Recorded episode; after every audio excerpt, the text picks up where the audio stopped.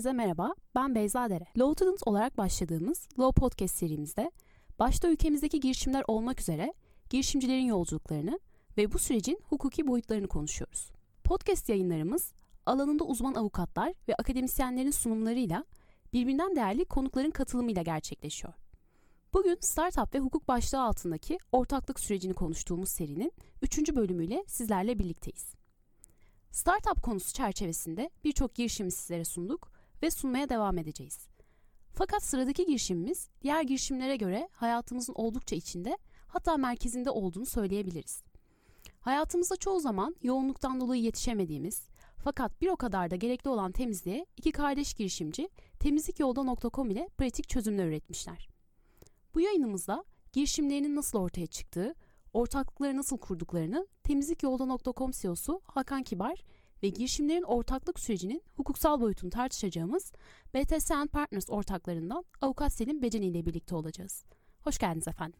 Hoş bulduk. Hoş bulduk. Dilerseniz Hakan Bey sizinle sorularımıza başlayalım önce. Öncelikle biz sizinle ilgili bir takım bilgilere haiz olduk, araştırdık. Fakat dinleyicilerimizin de öğrenmesi için birazcık kendinizden bize bahsedebilir misiniz? Tabii ki ismim Hakan Kibar. 3 Temmuz 1989 İstanbul Kadıköy doğumluyum. Kıbrıslı bir anne ve Rizeli bir babanın üçüncü evladıyım. İlk ve orta öğretimi İstanbul'da yeni tamamladım. Lisede Suat Lisesi'ni bitirmiştim. Şu an Yeditepe Üniversitesi'nde e-commerce alanında yüksek lisans yapıyorum. Doktora tezi hazırlıyorum. Daha önce de e, iki üniversite mezuniyetim var aynı bölümlerde. Bir yıl kadar Londra'da kaldım. Orada dil eğitimi almıştım ve Amerika'da yaşadım. Sonra Türkiye'ye dönerek temizlik yolu.com'u kurdum. Dilerseniz ilerleyen zamanlarda onlardan bahsedeceğiz gibi. İkinci sorumuz bununla ilgili. e, temizlikyolda.com'un ortaya çıkış hikayesini sizden dinleyebilir miyiz? E, nedir, neyi amaçlamaktadır, nasıl bir süreç izlediniz? Tabii ki. Aslında Türkiye'de hemen hemen bütün projeler yapılmış gibiydi. Biz sent üzerinden bir iş yapmak istediğimizde baktığımızda yemek siparişinden kıyafet siparişine market, taksi gibi çağırma uygulamaları gibi. Ne yapabiliriz diye düşünüyorduk. Çevremizde paylaştık bu fikirlerimizi. İnternet üzerinden bir iş yapmak istiyoruz, bir girişim kurmak istiyoruz. Fikir en yakınımızdan, annemizden geldi açıkçası. bir yemekteyken bize dedik ki internet üzerinden ev temizliği hizmetleri yok. Hani bu tarz bir şey yapmayı düşünür müsünüz dedi. İlk başta tabii ki çok komik geldi ama hakikaten bir ihtiyaç olduğunu gördük. Araştırdığımızda bu hizmeti veren bir kuruluş yoktu 7 yıl kadar önce. Sadece teklif usulü çalışan birkaç site vardı. Dolayısıyla Türkiye'de ilk setten forget it mantığıyla yani siparişi verdiniz ve o tarihte temizlikçi evinize geliyor mantığıyla kurduk temizlik yolda.com'u. 7 yıl kadar önce kuruldu ve şu an geldiği noktada hakikaten birden fazla Türkiye'de üyesi ve üçten fazla ülkede her ay devamlı sipariş eden bir kuruluş haline geldi. E, peki sizi bu süreçte e, en zorlayan şey neydi? Ee, ilk kurulduğu zamanlar tabii ki finansman problemi yaşıyorduk açıkçası. Çünkü hakikaten bir iş kurmak istiyorsanız ciddi sermayeler gerekiyor ama bizim iş modelinde aslında paranın en çok gideceği şey yeteneklerdi. Nedir işte yazılım yeteneği, grafik yeteneği gibi. Biz de bunları kendi aramızda bölüştük. Abim zaten yazılım mühendisliği mezunuydu. Ben de grafik üzerine mezuniyetim vardı ve business okumuştum daha önce. Bunlar e, yeteneklerimizi kullandık sermaye olarak. Bir noktada bizi idare etti. Sonra da zaten melek yatırımlar alarak projeyi belli bir noktaya getirdik. Hı hı. Ee, bir yazınızda ilk hamleyi siz yapmadığınız müddetçe hayatı sizi yöneteceğini söylemişsiniz. Bu yüzden asla bir şeylerin olmasını beklemedim ve hep şansımı kendim yarattım demişsiniz. Peki ilk hamleyi yapmayı bekleyen girişimcilere ne tavsiye edersiniz? Sizce yaptığınız en büyük hamle, aldığınız en büyük risk ne? Kesinlikle genç girişimcilere bir projeleri varsa hayata geçirmelerini tavsiye ederim. Çünkü artık 2020 yılına geldik ve Türkiye'de de melek yatırımcılık, hibeler ve hızlandırma programları çok arttı. Bir fikriniz varsa gidip bu projelere başvurup üniversitelerin, özel şirketlerin birçok hızlandırma programı var. Bunlara başvurup projenizi hayata geçirebiliyorsunuz. En azından fikir aşamasında kalmıyor ve belki bir melek yatırım alarak projenizi işte bir noktaya getirebiliyorsunuz. O yüzden hani bir fikirleri varsa gerçekten durmasınlar ve hani mümkünse üç kişilik bir ekipleri olsun minimum. Çünkü her başarılı projede en az üç kişiden görüyoruz. Bunlardan bir tanesi yazılım üzerine oluyor, bir tanesi design tarafı oluyor, bir tanesi hustler dediğimiz yani işin business tarafını kovalayan, yatırımları görüşen, sözleşmeleri yapan kişi oluyor. Bu şekilde bir grup kurabilirler kendi aralarında veya yetenekleri yoksa o yeteneklere özen gösterebilirler. Örnek veriyorum yazılıma merak sarabilirler. İşte business nasıl oluyor, yatırım nasıl alınıyor bunlara merak verebilirler. Eğer üç kişilik bir grup kururlarsa bir tanesi yazılım bir tanesi grafik yani design tarafına bakarsa ve biri business'a bakarsa başarıya ulaşmamaları için çok bir problem yok. Çok bir sebep yok. Başarıya ulaşabilirler diye düşünüyorum. Teşekkür ederiz. Ee, Seren Hanım isterseniz biraz da sizinle devam edelim. Öncelikle sizi birazcık tanımak istiyoruz. Tabii. Selin Beceni ben. E, şu anda BTSM Partners'ta kurumsal hukuku yönetmekteyim. Kurumsal hukuktan kastım e, bu gibi işte ortaklıklar ve onun etrafında dönen işlemleri yürüten bir ekibimiz var. Ve çoğunlukla da startuplarla çalışıyoruz. Ben tabii sana göre çok yaşlıyım. 77'de doğdum. 95'te Ankara Hukuk'a girdim ve 99'da mezun oldum. 99'dan beri de avukatlık yapıyorum. Başka hiçbir meslek yapmadım. İşte 2003'e kadar Ankara'da yaşadım. Sonra da İstanbul'a taşındım. Bir süreliğine bir Alman firmada bir süre dediğim 8-9 sene kadar e, Alman bir hukuk firmasında çalıştım. Orada partnerlığa kadar çıktım. Daha sonra da BTS'ye katıldım. E, peki BTSN Partners'ta hikayeniz nasıl başladı? Bu alana yönelmenizin bir e, sebebi, bir hikayesi var mı? Var tabii. Ben hep kurumsal hukuk, hep şirketler hukuku yaptım. Ee, ilk başından itibaren bu e, yabancı sermaye şirketlerle çalıştım. Onların o dönemdeki şirket evlilikleriyle uğraştım. E, ve genel olarak da trendin aslında teknoloji yatırımlarının kaydığını gördüm. BTS e, teknoloji alanında kendini rüşünü çok ispat etmiş bir ofis. Ve o dönemde e, müvekkillerinden artık talepler almaya başlıyor. Neden buraya da girmiyorsunuz? Startuplar büyüyecek, VC'ler başlayacak, yatırımlar alınacak. Bu ayağınızda tamamlarsanız harika bir yapıya dönüşürsünüz noktasında. BTS bir arayışa girmiş oldu. E tabii bizim aile tarafımız da var. BTS'nin kurucusu benim eşim ama e, hakikaten bu beni durdurucu bir e, etkendi. BTS'ye gerçekten gitmeli miyim, gitmemeli miyim diye.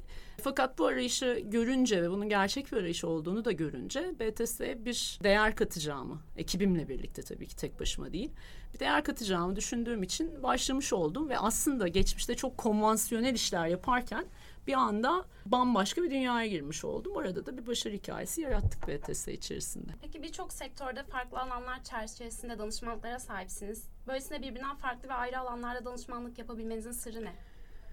Bence öncelikle iyi hukukçu olmak. Yani hukuk nosyonu çok çok önemli. Benim rahmetli babam da hukukçuydu e, ve gerçekten çok fazla sohbet de ederdik hayattayken e, onunla ve her zaman e, bana şunu söylerdi. Hukuk nosyonun olsun, paraşütle dünyanın herhangi bir yerine seni bıraksınlar, yine kendine ekmek çıkartırsın.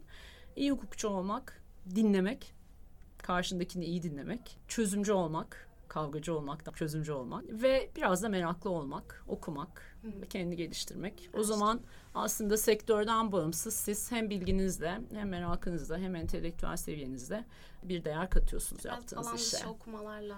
Elbette sadece hukuk değil, dünya hukuktan da ibaret değil. İşte sürekli insan kaynakları da okuyacaksın, e, temizlik de okuyacaksın. Sonuçta bunlar da çünkü sevgili Hakan'ın yaptığı iş aslında temizlik dünyasını disrupt eden bir iş. Ama aslında çok küçük bir problemi çözen bir iş. Ama startupların işi zaten bu. ihtiyaç var. Küçük bir ihtiyacı büyük şirketlerin konvansiyonel yollar, yollarla çözemediği işleri çözmek ve piyasayı dağıtmak aslında. Bu da birazcık aslında beni çeken bir faktör oldu bu startup dünyasında ve BTS'de çalışmaya. Sırada ortaklık süreciyle ilgili merak ettiğimiz sorularımız var. Bunlardan ilki Hakan Bey'e. Temizlikyolda.com büyük birçok ödüle sahip ve kendini kanıtlamış çok başarılı 36 ortağa sahip bir startup. Kurarken hayal ettiğiniz temizlik yoldayla şu anki temizlik yolda birbirine yakın mı? Aslında yakın. Çünkü her girişimci kurarken bu proje çok büyük yerlere gelecek diye hayal ediyor. Ee, kafasında işte bütün dünyaya yayılacak vesaire tarzında. O heyecanla kuruyoruz zaten. Belki daha o kafamızdaki yere daha gelmedi diyebilirim. Evet Suudi Arabistan'dayız. Yakında Dubai, Katar'a açılıyoruz. 100 bin civarı her ay sipariş iletiyoruz. Evet büyük yerlere geldi temizlik yolu.com. 36 ortağı var ki aralarında işte Yemek Sepeti'nin kurucusu Nevzat Aydın, Sina Afra gibi veya işte Turgut Konukoğlu var Sanko Holding'den. İnci Holding'in kurucusu Neşe Hanım var. Yani birçok böyle hani tanındık kişiler var sektörden. Evet çok güzel noktalara getirdik. Evet bir finansal problemimiz kalmadı. Bu büyütebiliyoruz, yayılabiliyoruz ve gerçekten global bir şirket haline geldi temizlik yolda. Hayalimdeki şirketin daha o noktasına gelmedi diyebilirim. O kadar. daha devam. Yolumuz çok uzun. Peki bu kadar büyük yatırımcılarla çalışacağınızı düşünmüş müydünüz, hayal etmiş miydiniz? Yine hayallerimiz arasındaydı. Zaten idol olarak aldığımız Nevzat Bey vardı. Yemek Sepeti projesinin ilk üyelerindenim diye düşünüyorum. Belki 15 yıldır kullanıcısıyım ki zaten projede o yıllık o civarda bir kuruluşu var. Bu mantıklı ilerlemiştik. Demiştik yani Yemek Sepeti çok başarılı bir marketplace. Benzer bir temizlik projesiyle girersek bu iş olacaktır. Türkiye'de milyonlarca insan Yemek Sepeti'ni kullanıyorsa temizlik ihtiyacı da var. Bunu sunabilirsek kullanacaklardır diye düşünüyorduk. Nitekim öyle oldu. Nevzat Bey projeyi çok beğendi ve yatırımcımız oldu. Yani idol olarak gördüğümüz kişinin projemize %10'la girdi bu arada. En büyük ortağımız kendisi. Yine diğer yatırımcılar da aynı şekilde hep örnek aldığımız kişiler birçoğu. Projemize ortak oldular ve dediğim gibi idol aldığımız kişileri projemize getirdik. İlk başta kurulurken hayal ettiğimiz her şey hemen hemen oluyor ama halen yolun başındayız. Peki temizlik yolda e, çok fazla e, ortağı ve yatırımcıya sahip dedik. Siz abinizle birlikte başlamışsınız bu Hı hı. yola. E şimdi güven çok önemli ortaklıklarda. Evet. Eğer abiniz olmasaydı siz büsbütün yabancı bir insanla böyle bir projeye girer miydiniz ya da sizin açınızdan riskleri neler olurdu bunun? Aslında aile şirketlerine hiç kötü gözle bakmıyorum. Bir takım so, yani böyle bir şeydir bu tabu gibidir yani konuşulur. Ben o şekilde görmüyorum. Sadece kurucu ortağım abim değil, nişanlım da bu arada ve ablam da var. Dört kişilik bir kurucu ortak yapımız var aslında. Her ne kadar proje evrildikten sonra onlar kendi alanlarında farklı projelere yönelseler de bir aile şirketi olarak çok mantıklı görüyorum her business'ta. Hani bir kardeşinizle, eşinizle vesaire kurmanız çok güzel oluyor. Çünkü 7-24 işe bakabiliyorsunuz. Hiçbir şey gözünüzden kaçmıyor. Ama hani yabancı biri olabilir miydi? Tabii ki olabilir. Zaten o yüzden 36 tane ortağımız var gördüğünüz üzere. Ee, yani kişilerin sadece vakit geçirme olayı daha fazla oluyor. Güven unsurlarında da hukukçularımıza güveniyoruz. Sonuçta shareholder agreement'larımız var, sözleşmelerimiz var. Doğru maddeleri başta düşünüp koyduğunuz zaman herhangi bir iş, yani yabancı vatandaşla dahi çok rahat bir ortaklık kurulabiliyor. Teşekkürler. Temizlik yolda Türkiye ile birlikte Kuzey Kıbrıs ve Suudi Arabistan'a e, globalleşen birçok prestijli ödüle sahip e, alanında tek olan bir girişim. Sizin önceliğiniz yatırımlar ala- alarak temizlik yolda geliştirmek ve global bir şirket haline getirmek mi yoksa hani aklınızda başka projeler de var mı bununla ilgili? Aslında devam eden projelerimiz de var. Hani plana tutmadığımız sonuçta bu bizim bir hakkımız. Cumartesi pazarlarımız hobi olarak değil de hani farklı projeler yapabiliyoruz. İlk başlarda çünkü bunlar şehir olur agreement'larda yasaklıydı. Yani bu projeye biz yatırım yapıyoruz ama kurucular farklı işler kuramazlar tarzında bir maddemiz vardı. İlerleyen zamanlarda o maddeleri çıkardık. Şu an Amerika'da da bir şirketim var. Kıbrıs'ta da bir şirketim var. Farklı projeler yapan. Ama ana odağım hani farklı projeler anılmak istemediğim için en iyi de giden olduğunu düşündüm. Temizlik yolda ön plandayız. Dolayısıyla hani temizlik yolda hariç planlarımız var. Ama temizlik yoldayı da en iyi seviyeye getirip belki bir 3 yıl sonra 4 yıl sonra bir exit verilebilir diye düşünüyoruz. Teşekkürler. Bu sorumuzu Selin Hanım'a yöneltmek istiyorum ben. Bir şirket yabancı bir yatırımcı aldığında o sermaye sahibi e, sermayesiyle birlikte kullandığı teknolojiyi, e, modern makineleri ve beyin göçlerini de ülkemize birlikte getiriyor. Bu durumu ortaklık sürecinde de görebilir miyiz? Yabancı bir şirketle ortaklık hukuki açıdan hangi aşamaları takip eder? Aslında yerli ortakta da yabancı ortakta da bunu görebilirsin. Az evvel aslında Hakan ortaklığı işte en az üç kişi olsunlar, onlar farklı özelliklerini ortaya koysunlar derken hukukun tanımladığı ortaklık sözleşmesini tanımladı aslında. Hukuk ne istiyor? En az iki tane, iki kişinin, gerçek kişi veya tüzel kişinin belirli bir hedef çerçevesinde mallarını veyahut emeklerini birleştirdikleri bir sözleşme istiyor. Ve bunu üstlenmelerini istiyor. Yani bunu yaşayan insanlar da bunu az evvel Hakan'ın anlattığı gibi anlatıyorlar. Yabancı yatırımcı geldiğinde buraya beyin göçü getirdiği gibi yatırım yapılan şirket bakımından da bir takım kendi beynini ve kendi varlığını koruması için girişimci açısından da bir koruma çerçevesi yaratması gerekiyor. Dolayısıyla aslında bu iki taraflı bir şey sadece yatırımcının getirdiği yatırımcı daha çok aslında beyin göçünden çok para getiriyor. Yatırım koyuyor. Aslında beyin burada e, girişimde. Dolayısıyla da yabancı yatırımcıyla yapılacak olan ortaklıkta yine her zaman için yapılacak olan işlemin yapısının doğru kurgulanması, hakların doğru konumlanması ve doğru korunması. Aşırı korumacılık her zaman için iyi midir? Hayır dolayısıyla bir orta yol bulunması gibi unsurlara dikkat etmek lazım. Dolayısıyla da hani burada belki soruyu şöyle düşünmek lazım. Yatırımcı para getiriyor da girişimci kendi beynini nasıl koruyacak, kendi varlığını nasıl koruyacak diye düşünmek lazım. Bunu da işte avukatlara, danışmanlara sorarak, sözleşmeyle Aslında bunları ortak- yapısallaştırarak Ee, sürecinde coğrafi konum ya da finanstan ziyade kişinin sadece hani kendi kendini geliştirmesine yönelik faaliyetleri değil de ortaklığın gelişmesine yönelik faaliyetleri ya da e, insan kaynakları entegrasyonu biraz daha ön planda diyebilir miyiz başarı için? Kesinlikle öyle. O entegrasyon sağlanamayan bütün girişimler de zaten maalesef fail ediyor, ortadan kalkıyor. İnsan kaynağı, kültürel entegrasyon çok çok önemli. Burada da hani hukukun oynadığı rol kadar ortakların birbirleriyle olan uyumu da, e, iletişimi de çok büyük rol oynuyor. Ve girişimcinin de vizyonu tabii ki. Ortaklarla yabancı ortaklık sürecini yürütmek de başlı başına zor bir süreç. Onların hukuk sistemiyle bizim hukuk sistemimizin farklı olması, ortaklık konusunda farklı aşamaları izlememiz. E, bunun temel nedenlerinden de e, sadece birkaçı az önce de bahsettiğimiz gibi. Yabancı ortaklarla kurulan ortaklık sürecinde en çok hangi konularda zorluk yaşanıyor? Şimdi yabancı ortaklar çok daha yapısal yaklaşıyorlar konulara bir kere. Geldikleri zaman dört başı mamur bir şekilde aslında resmin bütününü görmeye ve sizi de onun içine sokmaya çalışıyorlar. Ama benim temelde hukuk farklılıkları ve sözleşme e, dizaynı noktasında gördüğüm sorunlar çok kültürel olarak e, iletişimde yaşanan sorunları görüyoruz. Ve bunu da masalarda yani müzakereleri yürüttüğümüz masalarda aslında sözleşmede belki aynı şeyi söylüyoruz ve aynı şeyi istiyoruz ama orada danışmanlar bunu yabancı ortağı ne kadar doğru onun anlayacağı dilde anlatıyor. Burası çok çok önem arz ediyor. Ama onun dışında aslında bir sözleşme süreci aynı sözleşme süreci. Yabancı ortakla da yerli ortakla da evet dil bariyeri olabiliyor. Bütün girişimciler veyahut da girişimciyi de bırakalım. Bütün şirket sahipleri, patronları İngilizce bilmek zorunda değil. Dil bariyeri yaşıyoruz. Terminoloji sorunları yaşıyoruz. Uygulanacak hukuk konusunda tabii ki sürekli bir müzakere oluyor. İşte o diyor ki benim hukukum olsun, benim hukukum olsun diyoruz. Biz o zaman ortak bir hukuk bulalım. Hiç kimsenin bilmediği bir hukuk çıkıyor ortaya. Bu ekstra danışmanlık ücretleri getiriyor tabii ki taraflara. Çünkü iki tarafta bir şekilde bunu baktırmak istiyorlar. Uyuşmazlık çözümü konusu çok tartışılıyor. Ee, işte kimisi diyor ki benim mahkememde olsun, hayır orada olsun, tahkim olsun vesaire. Bunlar çok tartışılıyor. Ama emin olun ki bunlar şeyleri işlemi öldüren noktaya gelen tartışmalar olmuyor. Esas ticari konulardaki müzakereler bunun iki taraf tarafından birbirine doğru anlatılması ve hukukçuların bunu doğru dizayn etmesi sözleşmenin içerisinde. Doğru bir dille ortaya koyması. Onun dışında da bu kültürel e, iletişimi doğru kurabilmek. Gerçekten birçok hukuk e, seminerinde biz bu kültürel dengesizliklerin yarattığı sorunlardan birçok işlemin ortada bırakıldığı, masayı terk ettiğini birçok insanın e, gördük. Yaşadık da panellerde de bunun konuşulduğunu gördük. O zaman iyi bir iletişim Kesinlikle şart yani çünkü hukukçular dünyanın her tarafında zaten belli formatlarda çalışıyorlar ve aşağı yukarı bir işlemin term sheet aşamasından kapanış aşamasına kadar süreci gerçekten hemen hemen aynı.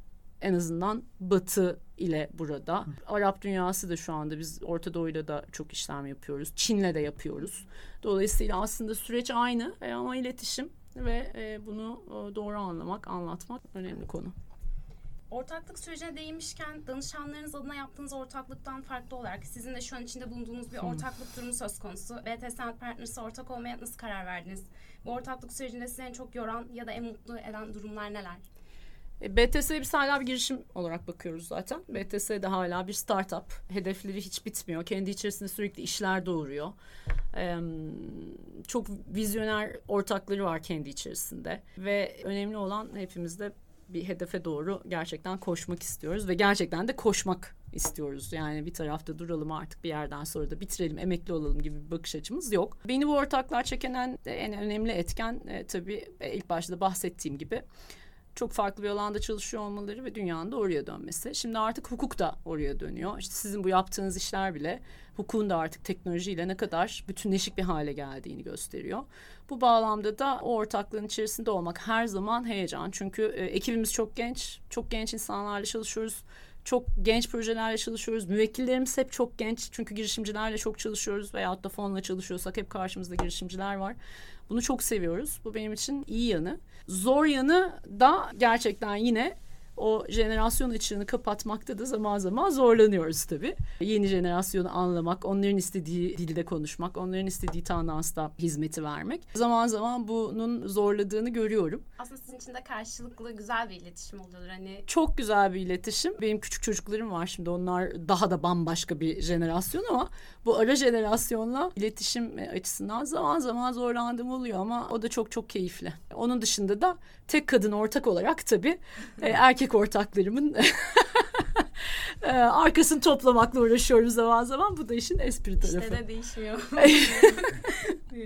Teşekkür ederiz. Yayınımızın son bölümünde ise farklı sorularla sizleri daha yakından tanımak istiyoruz. Dilerseniz ilk önce Hakan Bey sizinle başlayalım. Küçük yaşlardan beri ağabeyinizle birlikte kendi paranızı kazanmaya ve ayaklarınızın üstünde durmaya başladığınızı biliyoruz. Sizi kendi paranızı kazanmaya iten neydi? Bunun sizin için avantajları, dezavantajları nelerdi? Ya da yaptığınız startupların başarısını bu küçük yaşlardan itibaren yeni bir şeyler üretmeye ve kendi ayaklarınızın üstünde durmaya çalışmanızdan mı alıyorsunuz? Güzel, güzel bir soru. Küçük yaşlarda abimle beraber neden erken yaşta para kazanmaya başladık? Aslında şöyle, sebep anne babamızın ayrılmasıydı. Sorunlu bir evlilik vardı ve anne babamız ayrılmıştı biz daha çok küçükken. Dolayısıyla hani bir baba figürü olmadığı zaman abim benden 4 yaş büyük. O biraz baba figürünü aldı ve çok genç yaşlarda yine in- e, teknoloji olan merakından dolayı internet üzerinden para kazanıyor. Daha 17-18 yaşlarında ki bu söylediğim şey 10 küsür sene önce internetten para kazanıyordu. Ben de tabii o zamanlar 14 yaşında ona yardımcı oluyordum. 13-14 yaşlarda işte bilgisayarla yeni yeni tanıştığım zamanlar. Kendisine yardımcı oluyordum. Çünkü bir ekonomik özgürlüğe ihtiyacımız vardı. İşte ailemizi iyi yerlere getirmek istiyorduk vesaire derken bu şekilde oldu. Yani o yüzden küçük yaşlardan beri para kazanmaya çalışıyoruz abimle beraber. Ondan sonra ikinci sorunuza gelirsek evet çok zorluklarla karşılaşıyorsunuz ve ticarete çok erken yaşta girerseniz ilerleyen zamanlarda bu sizin avantajınıza oluyor. Çünkü para nasıl kazanır çok iyi biliyorsunuz. Elde nasıl tutulur? Yani para kazanmak gerçekten herkesin yapabildiği bir şey ama elde tutabilmek daha zor olanı, daha da zor olanı kazandığınız parayı çoğaltabilmek. Bunlar evet kesinlikle ve çoğaltabilmek çok daha problemli olan kısım. Bunları küçük yaşlarda haşır neşir olduğunuz için ya şöyle bir örnek vereyim. Ben ilk şirketimi 18 yaşında kurdum. Neden 18 yaşında kurdum? Çünkü yani reşit olduğum yaş oydu. Yani elimde olsa 16 yaşında kuracaktım. 14 yaşında kuracaktım. Böyle bir çocukluğumuz, geçmişimiz oldu. Hep ticaretle iç içeydik. Şu an 30 yaşına girdim ve hakikaten 13 yaşından beri çalışıyorum diyebilirim. Yine dediğim gibi abimle beraber, ablamla beraber ve şu anki 7 yıllık hayatımda olan nişanlımla beraber e, 7-24 işlere bakıyoruz diyebilirim. Teşekkür ederiz. Her daim kendinizi geliştirmeye çalışıp yeni projelerin peşinden koştuğunuzu, bu aşamaları tırnaklarınıza kazıyarak geldiğinizi biliyoruz. Az önce de bahsettik. Peki sizin idol aldığınız en büyük girişimci kimdi? O zamanlar yani idol alabileceğimiz zamanlar e, şu an tabii ki belki bir Elon Musk dersiniz vesaire isimler globalde konuşuluyor ama biz Türkiye'de e, doğduk ve Türkiye'de ilerlerken projemiz hep Nevzat Aydın'ı, Sina Afra'yı idol alıyorduk. Çünkü Türkiye'de ilk exitleri verenler onlardı. 200 milyon dolara Sina Afra Makrofoni'yi satmıştı Sina Bey. Nevzat Bey de 700 milyon dolar civarında yemek sepetini satmıştı. Dolayısıyla hani hem başarılı bir şekilde satmaları hem de o projeyi sıfırdan olarak getirmeleri ve gerçekten arkalarında büyük bir kaynak yoktu. Bizler gibiydi. Hepimizin e, olduğu gibi arkada bir holding yoktu, büyük bir güç yoktu. Biz o yüzden bu iki ismi çok idol aldık ve idol aldığımız kişilerin de bugün projemize yatırımcı olmaları ayrı bir gurur ve mutluluk veriyor bize. Sık sık yurt dışına çıkan ailesiyle ve nişanlısıyla bolca vakit geçiren birisiniz. Aynı zamanda sosyal medyayı da aktif kullanıyorsunuz. Bu yoğunluk ve tempoda her şeye zaman ayırabilmeyi ve zaman bu kadar iyi değerlendirebilmeyi nasıl başarıyorsunuz? teknoloji sayesinde diyebilirim. Bütün işimizi teknolojiye bağlıyoruz. 36 ortağımız da gecenin ikisinde girip bugün ne kadar sipariş geldi, bu ay nasıl ilerliyoruz sorularına cevap bulabiliyor. Ayrı ayrı raporlamalar yapmıyoruz veya kendimizi yormuyoruz. İş eforumuz çok az diyebilirim. Bunların hepsinin altında yatan sebep yazılım. Uber'in kullandığı bir sistem gibi sistem kurduk temizlik tarafında da. Temizlikçiler örnek veriyorum yarın ya bırakın yarını bir ay boyunca gidecekleri tüm programları biliyorlar. Hangi adrese gidecekler, hangi vasıtayla gidecekler ona kadar uygulamalar üzerinden biz bu kişilere yönlendirme yapıyoruz. Dolayısıyla hani belki 100 kişinin yöneteceği bir projeyi 15-20 kişilik bir küçük bir grup yönetiyor ve hani hakikaten ayda 100 bin civarı sipariş iletiyoruz. Tüm yapılan işin ciddi bir kısmını yazılım yapıyor. Alemle vakit geçirmeme sebebi belki geçmişte olan hani anne babanın ayrılıktan kaynaklı olabilir. Çok önem veriyoruz aileye. Hakikaten hani şu şu yaşta bile az önce gelirken buraya benzinciye uğradım ve hani e, sakız alıyordum. Üç tane aldım. Bu bir alışkanlık bende. Hani abime ablama kendime böyle arabada üç tane sakızımla geldim. Ufaklıktan beri gelen bir durum bu. Tabii ilerleyen zamanlarda anne baba tekrar barıştı vesaire. Hani şu an beraberler onlar iyi tarafı işin. Nişanlımdan kaynaklı sosyal medyada biraz fazla aktifim diye düşünüyorum. Kendisi bir influencer. L'Oreal'in marka yüzü birçok markayla da çalışıyor. Ondan göre göre ama yardım ede ede diyeyim size öyle söyleyeyim. Çünkü sürekli bir yerde fotoğraf çekmeniz gerekiyor. Bir içerik üretmeniz gerekiyor. Çok fazla şey yapmanız gerekiyor. Ben de ondan ötürü sosyal medyayla bayağı içli dışlıyım. Durumlar bu şekilde. Fotoğraf çekmeyi çok sevmez erkekler ama Yo ben hoşlanıyorum ya. Hani o nasıl mutlu oluyorsa önemli Ne olan kadınların istediğidir. Her zaman biz de onları yapmakta yükümlüyüz. sırada avukat Selim Beceni'ye yöneltilen sorularımız var. Şu anda karşımızda kendini kanıtlamış çok başarılı bir avukat var. Peki ya bir zaman makineniz olsa ve sizi yine o yaşlarda çocukluğunuza götürsek, e, olmak isteyeceğiniz kişiyle şu an olduğunuz kişi aynı kişi olur muydu? Olurdu. olurdu. Büyük ihtimalle aynı mesleği yapıyor olurdu. Ve çünkü bu benim çok çocukluğumda karar verdiğim bir işti. Tutku. E, Yani daha ilkokul işte 3. 4. sınıfta ben hukuk okuyacağım ileride diye karar vermiştim. Dolayısıyla da hem yaptığım işten hem kurduğum aileden hem şu an içinde bulunduğum çevreden çok memnunum. Allah nazardan saklasın. Dolayısıyla da yine aynı insan olurdum. Zamanımı doğru yönetebiliyorum. Kendi işini yapmanın her türlü güzelliğini yaşıyorum. Ee, avukatlığın en güzel e, taraflarından biri de bu doğrusu. Ee, o nedenle ben memnunum kendimden. Yine kendim olurdum. Sizinle ilgili birazcık araştırma yaparken karşıma çıktı. Hillary Clinton'ın öncülük ettiği Vital Voices etkinliğinde mentorluk yapmışsınız. Bu mentorluk süreci size ne gibi deneyimler kazandırdı? Biraz bize bundan Evet. bahseder misiniz? E, çok güzel bir süreçti. Bu program Bank of America ile birlikte yapılan bir program. Onun da sponsorluğunda yapılıyor. Bankacılık biliyorsunuz çok erkek egemen bir toplum. Dolayısıyla da kadının iş dünyasında yukarı e, kademelere taşınması ile ilgili bir inisiyatif bu. Bu programlarından bir tanesi. Birçok programı var. Ben buna mentor olarak katılmıştım. Ama en genç mentordum. Ve e, hakikaten etrafımda işte Hillary Clinton'ın danışmanlığını yapan bir mentordan işte 2020 seçimlerinde Boston'dan aday olacak bir parlamenter adayı kadar mentorlar var. Ve dünyanın dört bir yanından aslında İsviçre'den de geliyorlardı Amerika'dan. Çoğunlukla Amerika'ydı. E, mentiler e, ise daha da ilginçti.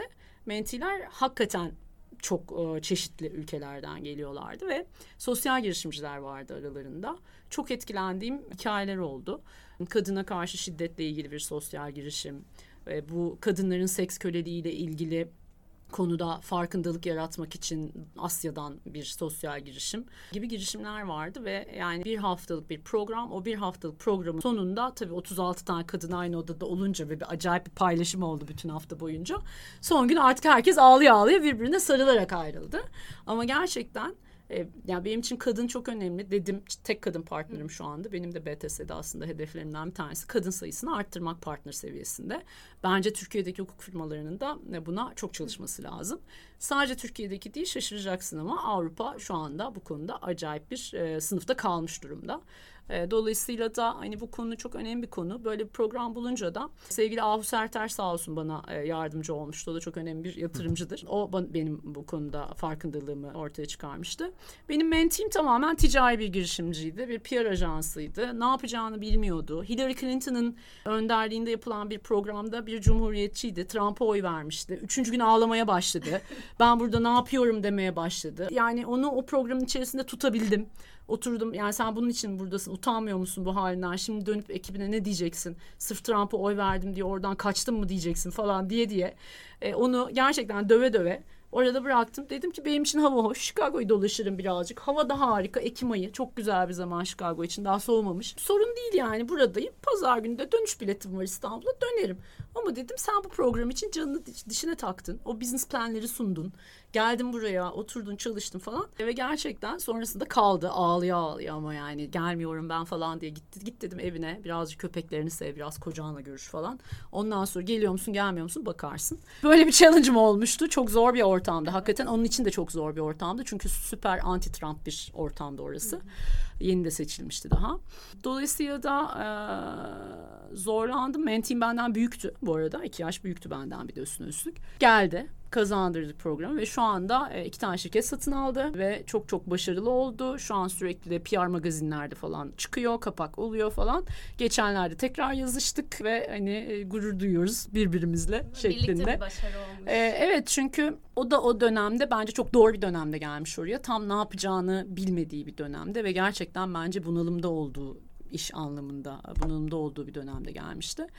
Ama onun dışında beni gerçekten orada etkileyen o sosyal girişimler ve kadınların gerçekten ne kadar güçlü varlıklar olduğu ve neler başarabildiklerini görmek inanılmaz güzeldi. Aslında. Ama bir kere olabiliyorsunuz ambassador o yüzden bir daha gidemedim tabii. Gitmek isterdim. Çünkü sürekli bir daha gitmek isterdim ama farklı programlarını takip edeceğim. İyi oldu hatırlattın. Bayağı zaman geçmişti üstünden.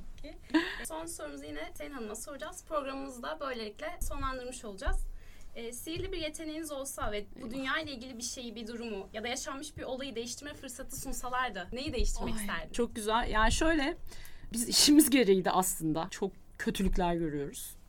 Ee, ki biz aslında onun çok içinde olan bir ofis değiliz. Daha Hı-hı. çok danışmanlık tarafındayız. Sözleşme yaptırıyoruz, yatırım yaptırıyoruz. Çok daha pleasant, daha e, mutlu tarafındayız işin. Ee, ama gerçekten e, ben e, çocuklar ve kadınlar ve bunlara karşı şiddete dayanamıyorum. E, dolayısıyla da herhalde buna bir çözüm bulacak bir e, sihir isterdim. E, yaptığımız işte yani şu an teknoloji kullanılarak o kadar çocuk, o kadar kadın mağdur ediliyor ki her gün kullandığımız o sosyal medyadan falan. Yani bu böyle okudukça onları ve biz de temsil ediyoruz bazı sosyal medya kuruluşlarını. Dolayısıyla onların o hani polisten gelen evrakları gördüğüm zaman çok tüylerim diken diken oluyor. O nedenle hani sihirli bir değneğim olsa insanların içindeki bu sapkınlık dürtülerini bir şekilde ortadan kaldırmak isterdim. Kendim için de okuyamadığım bütün kitapları şöyle bir okumuş olmak isterdim. Biraz vakit kalmıyor sanki kitap okumayı.